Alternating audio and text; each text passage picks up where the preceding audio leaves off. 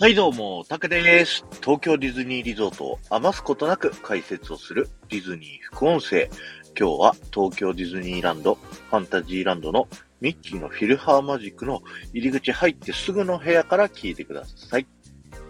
今日はですね、こちらのお部屋にあるね、豆知識をご紹介していきたいなと思ってるんですけど、以前もね、あの、紹介していただいたやつ、まず改めてご紹介させていただくとですね、えー、壁のところにある楽譜ですね。ここにある楽譜は、ミッキーマウスマーチの曲のね、楽譜になっております。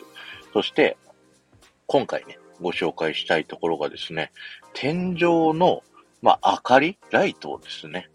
えー、ここの天井ですね、あの、いろんな色にこう変わる。天井の色とライトの色が、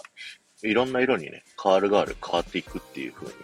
なっているんですけども、赤いね、天井の色に変わった時、ぜひ注目してみてください。その時のライトの色はですね、白みがかった黄色みたいな感じのね、色になっているんですけど、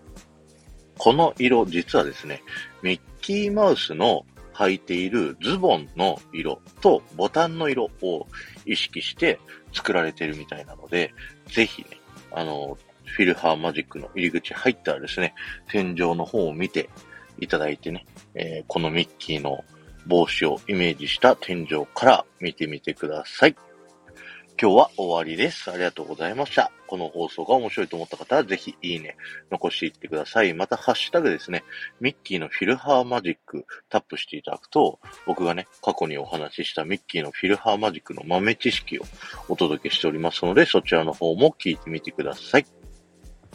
この後も夢が叶う場所、東京ディズニーリゾートで素敵な旅のひとときをお過ごしください。